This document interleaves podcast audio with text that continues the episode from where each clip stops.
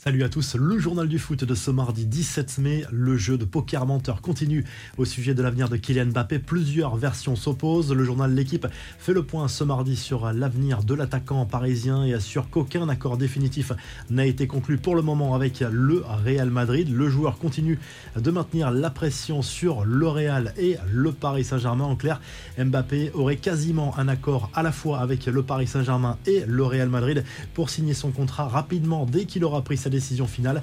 Du côté de la presse anglaise, on confirme la version de la presse espagnole, à savoir que Kylian Mbappé a trouvé un accord définitif avec L'Oréal et signera un contrat de 5 ou 6 ans dans les prochains jours ou les prochaines semaines pour un salaire de 25 millions d'euros par saison et une prime à la signature de 100 millions d'euros pour Kylian Mbappé.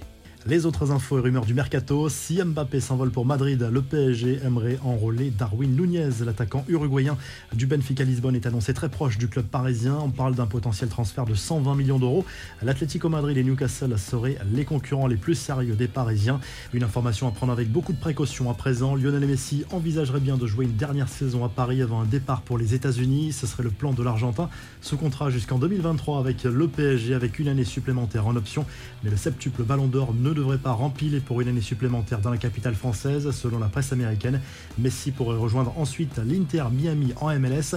Direction l'Espagne avec le Barça qui continue de rêver de Robert Lewandowski. D'après Le Mondo Deportivo, l'attaquant polonais a été convaincu par le discours de Xavi, reste désormais à négocier avec le Bayern Munich. Le club bavarois veut garder son buteur vedette et le Barça ne veut pas mettre plus de 30 millions d'euros pour ce transfert.